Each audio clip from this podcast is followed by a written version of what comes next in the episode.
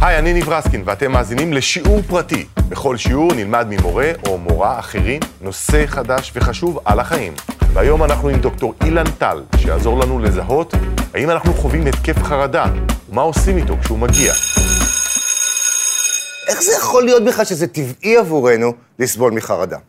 בואו נלך קצת אחורה, לתקופה שהיינו חיות הרבה יותר פשוטות, כמו זוחלים. מה היה קורה? היה מתקרב איזה טורף, היינו רואים אותו, היינו מעריכים אותו, היה ריח של פחד, והיינו מתחילים להרגיש את הפחד בגוף כדי שנוכל לברוח. אבל מאז התפתח לנו עוד איזה איבר כזה קטן בגוף, קוראים לו הראש.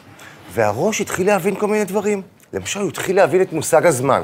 כמו שילדים קטנים מתחילים לפחוד ולחרוד שיקרה משהו להורים שלהם ברגע שהם מבינים את הזמן, גם אנחנו בעצם חושבים מה יקרה. עסוקים במה יקרה, מדמיינים את מה יקרה, לא צריכים כבר את התוקף הזה מבחוץ, אלא המחשבות שלנו גורמות לנו בסופו של דבר את החרדה. מה זה אומר בעצם? זה אומר בעצם שנוצר איום בתוכנו. איום שהמקור שלו אינו משהו שעכשיו שיושב בחוץ, אלא המחשבה שלנו. אנחנו חושבים סכנה, אנחנו מרגישים שאין לנו בזה שליטה, והחשיבות בזה גבוהה. דייט, דייט זה מסוכן, דייט זה לא מסוכן. מאוד. אבל רמת החשיבות שלו גבוהה, אנחנו מרגישים שליטה נמוכה, ואז פוחדים.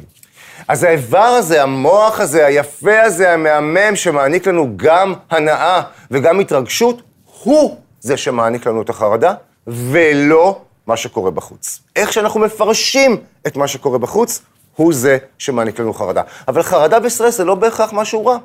הייתם מוכנים לשלם עבור הרגשה של סטרס אני מקווה שאתם רואים מאחוריי את הרכבת הרים, או סרט אימה שתראו בערב. חרדה ופחד הם גם דברים מהנים. וזה חשוב לי להזכיר לכם את זה, כדי שכשאתם מרגישים את החרדה הרעה, תזכרו את זה. בואו נחלק ונראה בעצם איך החרדה בנויה. החרדה בנויה מארבעה דברים. אחד, מחשבה, על המחשבה דיברנו. אין לנו שליטה, מסוכן, עלול לקרות משהו נוראי. שתיים, הגוף. דפיקות לב, הזעה, זרמים, משהו פה תקוע לי, לא עובד כמו שצריך. שלוש, התנהגות. בדרך כלל זה הימנעות, אבל מהקורונה אי אפשר להימנע, אז מה אפשר לעשות? אפשר לחשוב, להיות אובססיבי, לבדוק כל הזמן. יש אנשים שמנקים את הידיים באלכוהול ג'ל בלי הפסקה. והדבר האחרון זה רגשות, בעיקר רגשות שאנחנו פוגעים בעצמנו.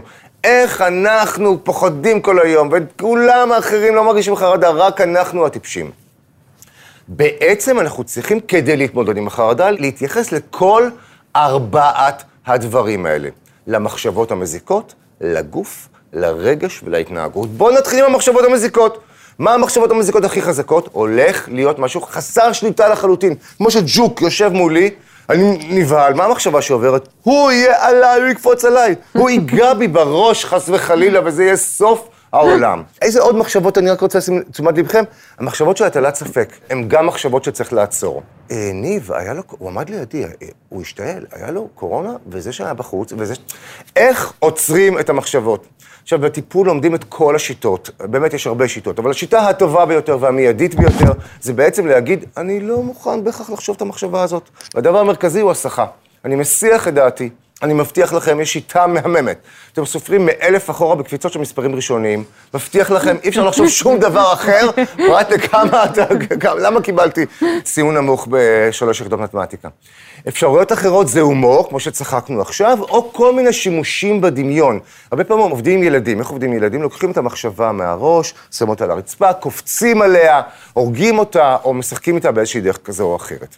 שתיים, הגוף. אי אפשר לא להתייחס לגוף באיזושהי צורה.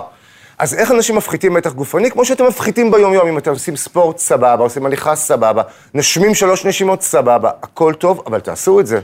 מה שעוד חשוב לעשות את זה, תשימו לב כשהמתח בגוף רק נבנה בקטנה. למשל, אני עוד לא ניקיתי את הידיים באלכוהול שלי, אבל אני יושב ליד זאתי שמחיצה אותי, אז אולי אני אוריד כבר עכשיו את המתח בשתיים, שלוש נשימות. הדבר הנוסף הוא התנהגות. הרבה פעמים אנשים אומרים, אוקיי, עכשיו אני אפסיק לגמרי לנקות את הידיים באלכוהול. זה לא עובד. מה שצריך לעשות זה יצירת מדרג. בואו נראה מתי אני יכול להוריד את ההתנהגות שמפריעה לי, אבל לעשות את זה בקטנה, בלי שזה עדיין יפריע לי, או בלי שזה אני אציק לי, ובעצם לעשות מדרג לאט-לאט, לשנות את ההתנהגות. יש שתי התנהגויות, או שאני נמנע, או שאני עושה יותר מדי. גם לרגשות נורא חשוב להתייחס. אנחנו הרבה פעמים לא מזהים את הרגשות וגם תוקפים את עצמנו, או לא מרשים לעצמנו להרגיש לא נעים. אז קודם כל לזכור שגם כל מה שאנחנו עושים וכל מה שאנחנו מרגישים, זה כי אנחנו רוצים בטובת עצמנו. גם אם אנחנו משגעים את עצמנו בראש, זה בגלל שרצינו להרגיש יותר טוב. נכון שזה לא עובד לנו הרבה פעמים, אבל לא להאשים את עצמנו. ודבר השני זה תקשורת. כמו שהיה לך התקף חרדה, היא תגיד, בטח, אבל אל תספר לאף אחד. לנכדים שלכם תגידו, היה התקף חרדה, איך לא העלית אינסטוש? איך לא דיברת עם כל העולם? לדבר אחד עם השני. בתקשורת של אנשים שעוזרים לנו, זה דרך מצוינת להתמודד עם הרגשות שלנו. אם אנחנו בעצם נתקעים במקומות האלה, כן אפשר להשפיע גם ביולוגית על מה שקורה בגוף. בתור פסיכיאטר אני יכול לספר לכם שיש תרופות, ויש גם תוספי תזונה ייעודיים לטיפול בחרדה או בחרדות יומיומיות. אפשר לבחור כל אחד מהם, גם רופאי המשפחה שלכם, גם פסיכיאטרים וגם לקנות את זה עם אנשים שמטפלים בזה. בואו נסכם את הכל. אחד, אל תתעלמו מזה. גם אל תשאלו את עצמכם מתי צריך לטפל. ברגע שהחרדה היא מביסה אתכם ובעצם לא יעילה לכם, אתם צריכים לטפל. איך מבדילים בכלל בין חרדה יעילה ללא יעילה? למקדמת ללא מקדמת. חרדה מקדמת זה כמו שאתם חוצים כביש. מה זאת אומרת? אתם זהירים. המחשבות הן לא שאני הולך לקרות לי משהו נורא ואיום, גם הגוף לא מגיב חזק. חרדה לא מקדמת, מחשבות נוראיות, אין לי שליטה, יקרה לי משהו רע, הגוף מגיב חזק, והרבה פעמים אני נמנע. כל חרדה לא מקדמת צריכה את ההתייחסות שלכם. כי אם לא תתייחסו אליה, היא תגדל לאט-לאט וחבל. אני רוצה עוד דבר אחרון לומר לגבי התקפי חרדה.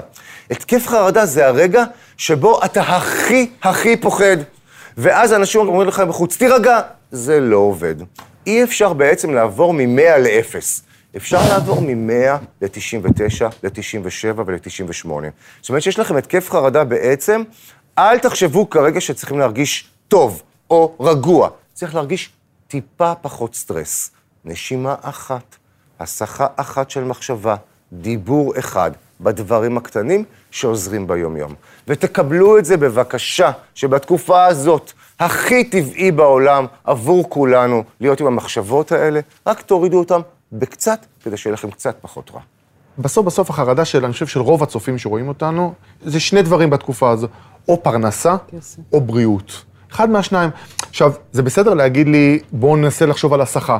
אם הצופה שלנו, הצופים שלנו יודעים שבסוף החודש הזה העסק שלהם עדיין לא מקבל כסף. מצוין. מה הם אמורים לעשות מצוין. כדי להרגיע ולחשוב רציונלי, מצוין. ולא הם, להיכנס להיסטריה? הם לא יחשבו רציונלית, הם יכולים טיפה פחות להיות היסטריים. איך, איך, מה, להתקשר לחבר? מה, איך... תכף להתקשר לחבר. קודם כל, ההבנה היא, אוקיי, עוד חודש אני קורס כלכלית, בסדר? כן. עכשיו, איך השלושים יום האלה יהיו?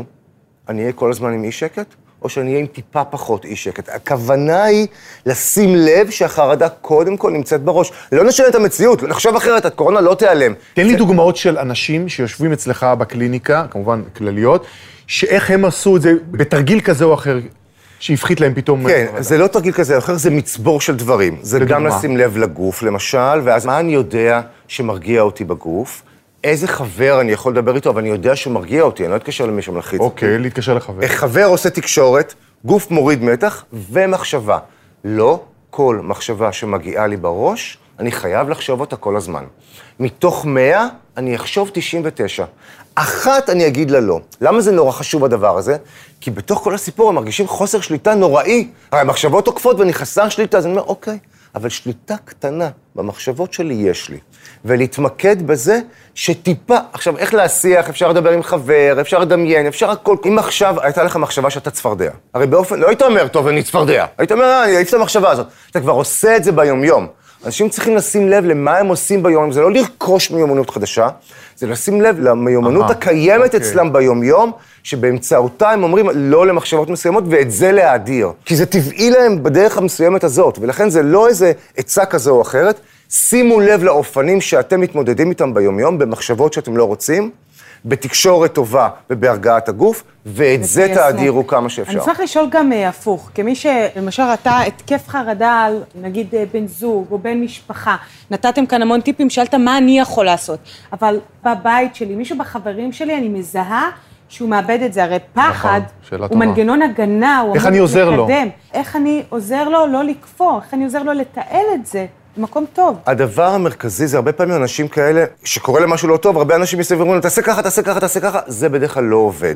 מה שאפשר לעשות זה שני דברים משמעותיים. אחד, שיקוף. אני רואה שאתה מפחד ואתה בחרדה, ואני רואה שיש גם דפיקות לב, רק להסכים איתו את הדברים האלה. ברגע שרגש הופך להיות מילה, זה כבר מרגיע. וואלה, נכון, אני מפחד.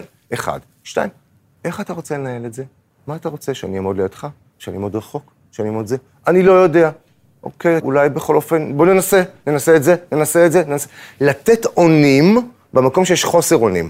בוא ננסה ונראה. עיקר ההרגשה היא לא לפתוח את החרדה, אני פשוט אהיה איתך כאן. אהיה איתך, אדבר איתך, לא, אז יהיה לך את לא החרדה. להגיד לו מה לעשות, אלא לתקשר איתו לשאול אותו מה... מה- שלו. כן, להכיל מה אותו, עובד- להכיל עובד לך? אותו ברגע הזה. להפוך את זה למילים, כן. להכיל אותו ולשאול אותו מה הוא רוצה. יש מאכלים, נגיד, שהם מפחיתי סטרס. Yeah, כן, יש מאכלים מפחיתי סטרס? יש תזונה, התזונה בעיקר של חומרים בלתי מעובדים, תזונה ים תיכונית שיש בה ירקות, מוצרי חלב, שמן זית, אגוזים, כאלה עוזר. דברים. אוקיי, אני רוצה, יש לנו שאלה בזום. איך היית ממליץ להתמודד עם הלחץ כסטודנט, שאין לך את התמיכה התומכת של התלמידים, המורים? חרדה זה להיות לבד. נעזרים במה שקורה בחוץ, אבל הרבה פעמים זה בסופו של דבר להתמודד בעצמנו עם תחושת האיום והמחשבות האלה שאנחנו מרגישים. הייתי כן מתמקד בדברים שאתה יכול לעשות, אפילו בקטנה, ולאט לאט לאט מגדיל אותם. בוא נאמר, אני יודע עכשיו שיש לי שבוע מאוד מלחיץ. בוא נראה בשבוע הזה מתי אני יכול להגיד לפעמים לא למחשבות. איזה דברים שאני עושה קצת עוזרים לי להיפרד מהמחשבות האלה. מה אם אני עושה ומוריד לי טיפה את המתח הגופני, ואת זה להעלות לאט לאט. שימו לב בבקשה, שכבני אדם באופן טבעי אנחנו נמשכים לשלילי. מה אין לנו? מה אנחנו לא מקבלים, ולא מה אנחנו יכולים לעשות עבור עצמנו, ואת זה בבקשה תזכרו. יש לכם יכולת לעשות דברים עבור עצמכם, גם בקטן. עד כאן השיעור הפרטי של דוקטור אילן טל. אתם יכולים למצוא אותנו במאקו, ב-N12 ובכל אפליקציות הפודקאסטים. תודה שהאזנתם.